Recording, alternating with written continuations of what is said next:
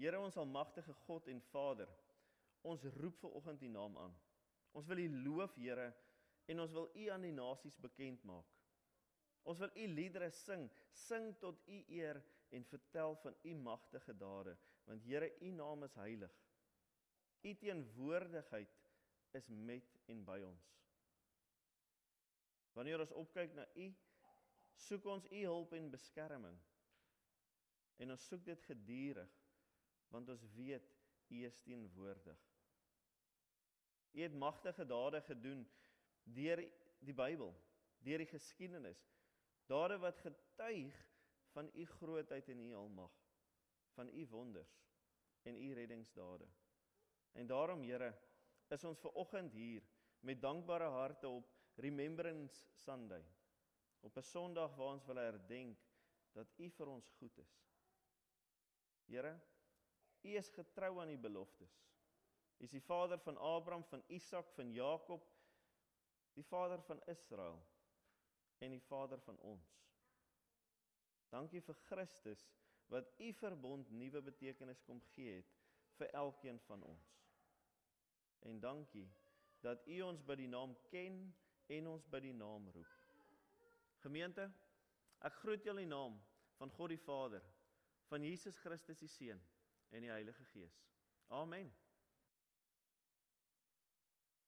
Vriende, soos ek gesê het, ons teksgedeelte vir oggend is 2 Korintiërs 5. 2 Korintiërs 5 verse 11 tot verse um 21 wat ons uit gaan lees um eerste 11 verse um gaan daaroor dat die ewige lewe vir ons elkeen bestem is. Dat God het bedoel dat ons die lewe kan erf en wat ons moet of kan doen of nie doen nie om dit te beerf. Maar kom ons lees dan nou vanuit 2 Korintiërs en dan gaan ons oor na ons prediking. Ons weet wat dit beteken om die Here te dien. Daarom probeer ons die mense oortuig. God ken ons bedoelings en ek vertrou dat julle ook van ons bedoelings oortuig is. Ons prys onsself nie opnuut by julle aan nie. Ons gee julle juis eerder aanleiding om trots te wees op ons sodat julle 'n antwoord kan hê vir die wat trots is op die uiterlike en nie op die innerlike nie. As ons in geestesvervoering was, was ons dit vir God. En as ons by ons verstand is, is ons dit vir julle. Die liefde van Christus dring ons omdat ons tot die insig gekom het dat een vir almal gesterf het en dit beteken dat almal gesterf het. En hy het vir almal gesterwe sodat die wat lewe nie meer vir hulle self moet lewe nie, maar vir hom wat vir hulle gesterf het en uit die dood opgewek is. Ons beoordeel dus van nou af niemand meer volgens menslike maatstaf nie. Al het ons Christus vroeër volgens menslike maatstaf beoordeel, nou beoordeel ons hom nie meer so nie.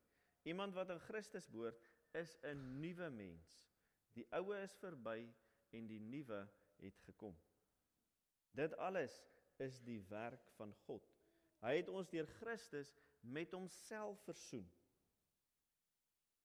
En aan ons die bediening en die versoening toevertrou.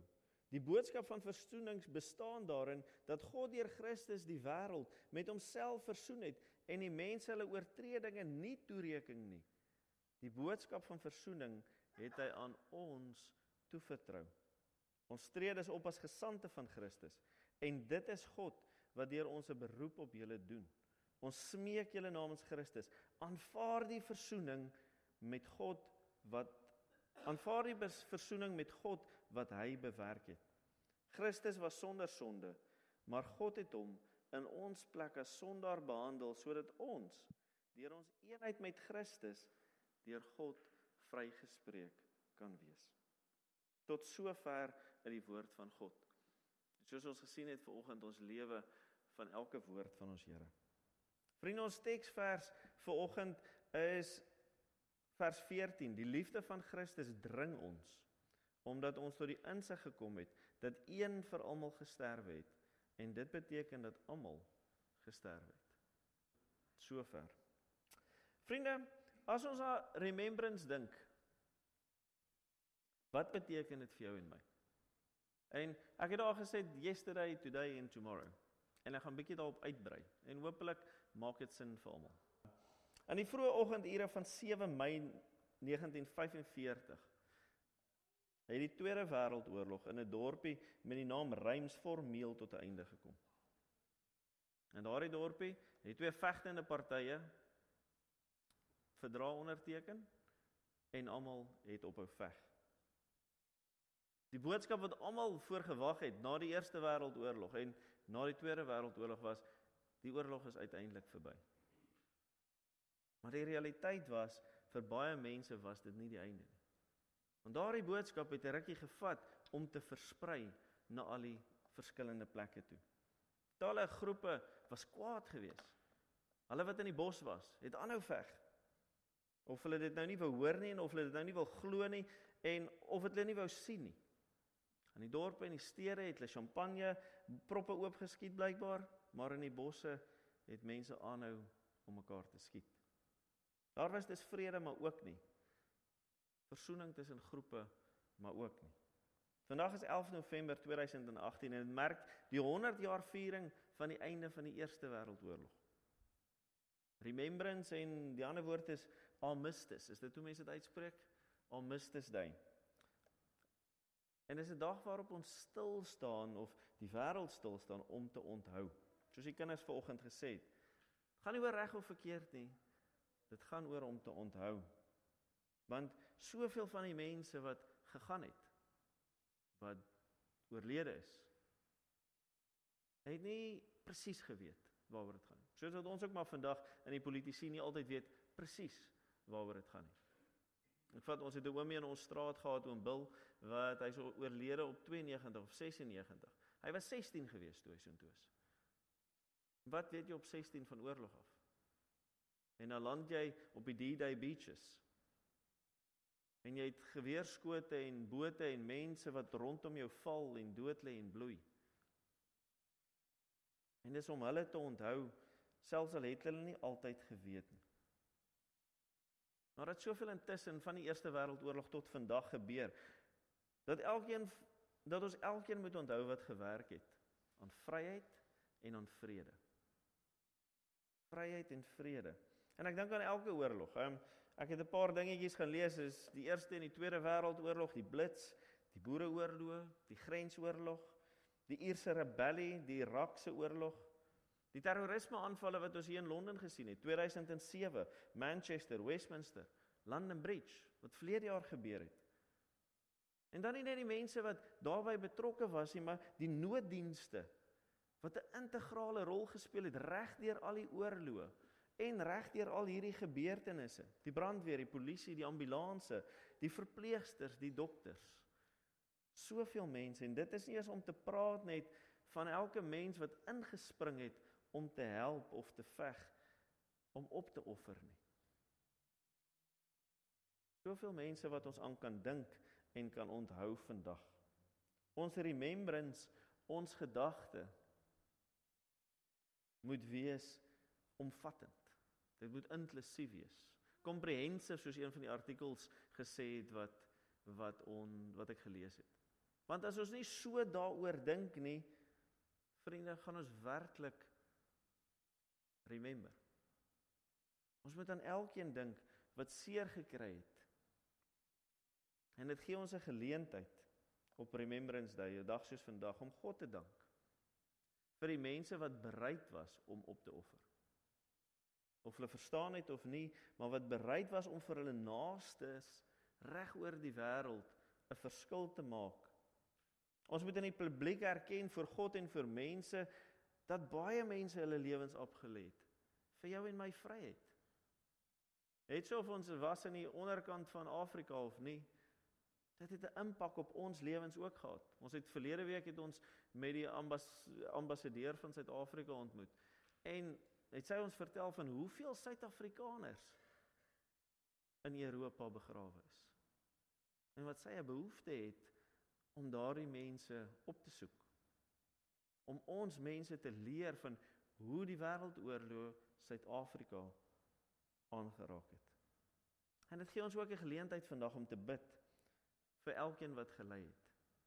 Want dit is belangrik om te onthou dat elke mens wat aangeraak is en ek kan net dink die van ons wat mense ken of self in die grensoorlog was Elkeen van die persone wat in 'n oorlog was, was iemand se kollega. Iemand se vriend, iemand se vernoot, iemand se eggenoot, iemand se pa of iemand se kind. Dis nie net daardie persoon wat aangeraak is nie, maar is 'n wye sirkel mense rondom hulle. Baie van ons en dit sluit my in, is te jonk om oorlog te ken. Ons weet nie wat dit beteken om uit 'n bunker uit te stap en te onthou daar's geboue weerskante en as ek buite kom is daar niks meer nie. Is daar net bourommel. Ons ken dit nie. En daarom is dit so belangrik dat as gevolg van hierdie mense wat gesterf het, wat hulle lewens opgeoffer het, dat ons hulle onthou. Een van die aanhalinge wat wat herhaal word deur vandag is. Hulle het hulle vandag gegee vir ons môre. They gave their today for our tomorrow. En dit is belangrik dat jy en ek dit so sien. Maar vir ons as gemeente, vir ons as gemeente wat nou net die brood en die wyn gebruik het, herinner dit ons nie aan iemand nie. Een lewe wat vir alle lewens afgelê is. Die Ou Testament roep ons op om gedurig deur te onthou, te remember wat hy vir ons gesê het, wat hy vir ons beteken het. Die openingsgebed vanoggend was Psalm 105. Psalm 105 wat die volk Israel oproep om te onthou. God is die God van Abraham, van Jakob, van Isak, van Dawid, van Israel. Hy is die God van ons.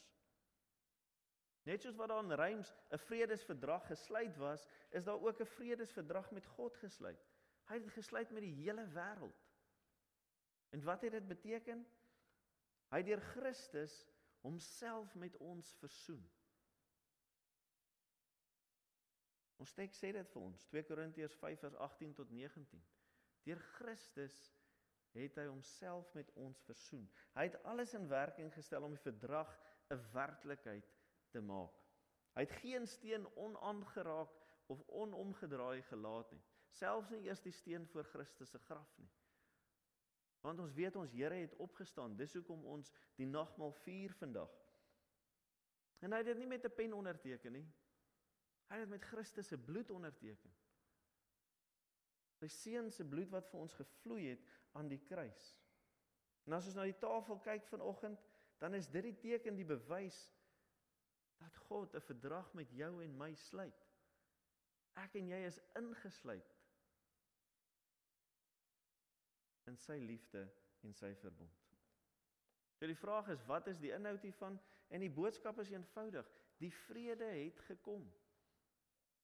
Die vrede van God het gekom en is bedoel van elkeen van ons. Die vrede tussen God en mens, ehm um, wat Adam versteur het, is reggemaak. Kolossense 2 vers 14 sê dit vir jou en my. Hy het die skuld bewys met sy eise teen ons tot niet gemaak. Deur dit aan die kruis te spyker, het hy dit vir goed weggeneem.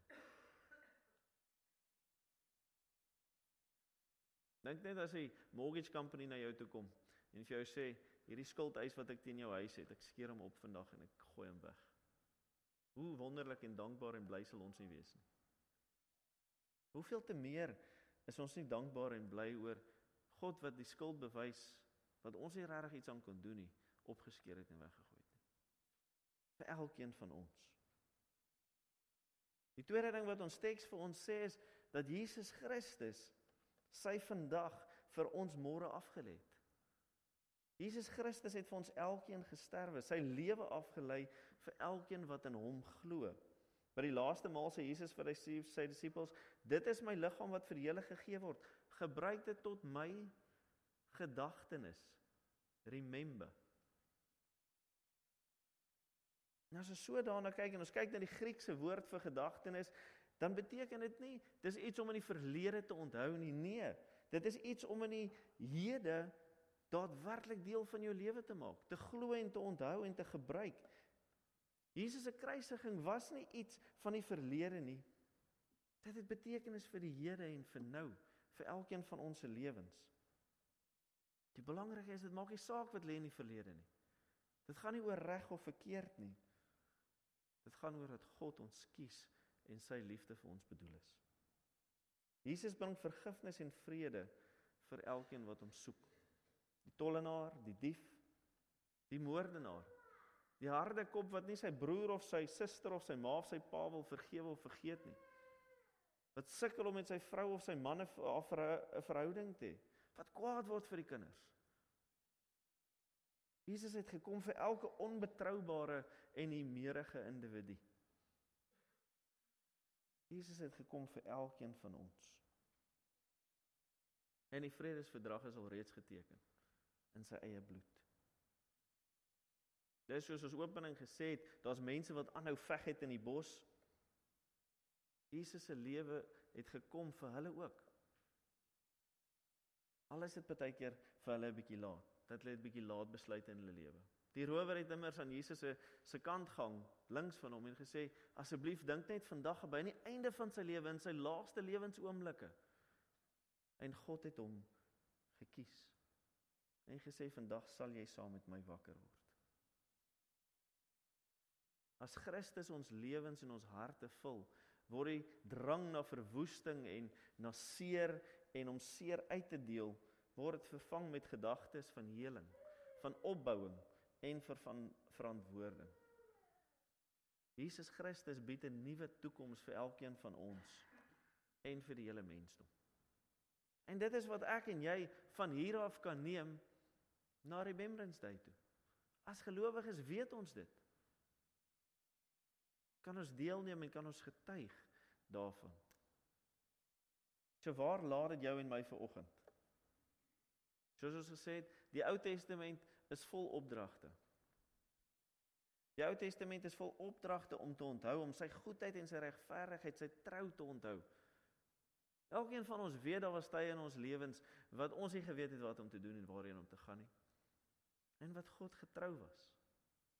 Wat hy ingetree het vir ons. Vir al die kere wanneer ons dit aan sy voete neergelê het. Hy voorsien. Hy het 'n plan met jou lewe. En sy oogmerk vir jou lewe is om 'n lewende verhouding nou met hom te hê sodat jy sy heiligdom en sy feesmaal saam met hom kan nuttig. Korintiërs 5 vers 20 sê vir ons: Aanvaar. Aanvaar die verzoening wat God bewerk het. Aanvaar dit en gaan lewe dit. Ek en jy moet sy liefde en sy verzoening aanvaar. Maar die belangrike is as ons met God versoen is, dan kan ons nie met iemand anders te nie versoen wees nie. Want 1 Johannes 4 sê vir ons, as iemand sê ek het God lief en hy haat sy broer, is hy 'n leienaar. Want wie sy broer wat hy kan sien nie liefhet nie, kan onmoontlik vir God lief hê. Wat hy nie kan sien nie. En hierdie gebod het ons van God gekry. Wie vir God lief hê, moet sy broer ook lief hê. God se verzoening beteken dat net soos Christus dit een kant toe gesit het wat hy voel en dink van ander mense en van die fariseërs dat hy bereid was om te hang aan die kruis vir elkeen. Vriende, ons kan nie sê dat ons verstaan wat God se liefde is en sy verzoening is as ons met wrokke in ons lewens rondloop nie. Ons moet dit afstand doen. Een van my professore het eendag verduidelik dat vergifnis is soos 'n merk. Nou ek het 'n merkie op my pinkie wat ek eendag vir die varke ehm um, voer gesny het en toe sny ek myself oop en natuurlik toe bloei dit verskriklik lekker. Ehm um, en die merk is nog steeds hier. Dit is nie meer seer nie, maar die merk is nog steeds daar. En dit is wat die professor daai dag gesê het. Is vergifnis is soos 'n merkie. As jy aan hom raak, hy gaan altyd daar wees. As jy aan hom raak en hy seer, dan moet jy nog aan hom werk. Maar as jy hom raak en hy's nie meer seer nie, dan weet jy jou vergifnis het volkome geword. Elkeen van ons het situasies of gebeure of dit nou kortstondig of lankdurig is. Om werklik God se verzoening te verstaan, moet ons sy verzoening uitdeel. Moet ons dit leef. En dis ons derde punt. Prakties beteken dit waar jy en ek die brood en die wyn gebruik, moet ons dit gaan leef. Ons moet God se liefde onthou, Jesus se verlossing aanvaar en dit gaan leef deur die bystand van die Heilige Gees. Dis wat vir jou en my ten doel is. Vriende, ek sluit af vir oggend. En sê kom ons doen dit tot gedagtenis van ons Here Jesus Christus. Vir God maak gister nie saak nie. Dit wat in die verlede is, is in die verlede. Hy is by jou vandag om môre vir jou betekenis te gee. Daarom roep hy ons almal weer op. Kom sit aan die tafel. sien hoe goed ek vir jou is en aanvaar my verzoening. Doen dit op my gedagtenis en gaan leef dit in die praktyk uit. Vandag erken ons die voorbeeld wat Jesus was. Hy het sy lewe afgelê vir die mens. Een lewe vir alle lewens. Maar kom ons onthou ook en ons dank God vandag vir elkeen wat hulle lewens vir jou en my afgelê het. Want dit is die grootste opoffering wat iemand kan doen is om hulle lewe vir hulle naaste af te lê. Amen. Ek gaan elkeen van ons 'n minuut stilte gebed gee. Om net te onthou, maar ook om te bid vir dit wat in jou hart omgaan. Tot verzoening. En dan sal ek vir ons voorgaan in 'n gebed.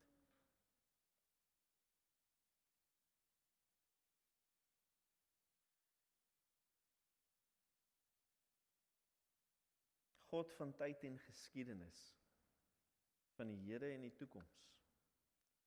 Vandag herdenk ons 'n eeue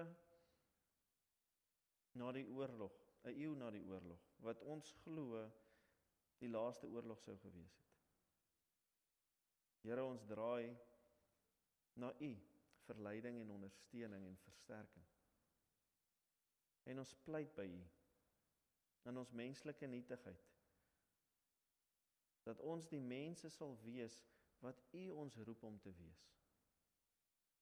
Mag ons reageer op menslike nood in liefdevolle diensbaarheid.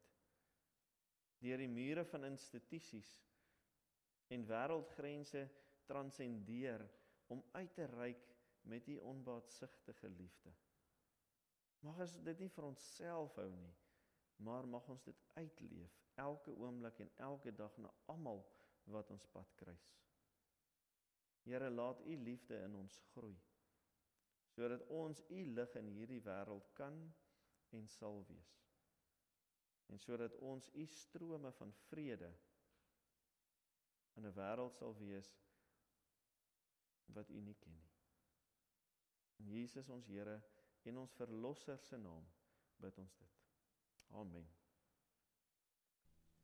Vriende, mag elkeen van ons 'n geseënde dag hê en mag ons onthou hoekom dit so is. Ontvang nou die seën van die Here en gaan in vrede.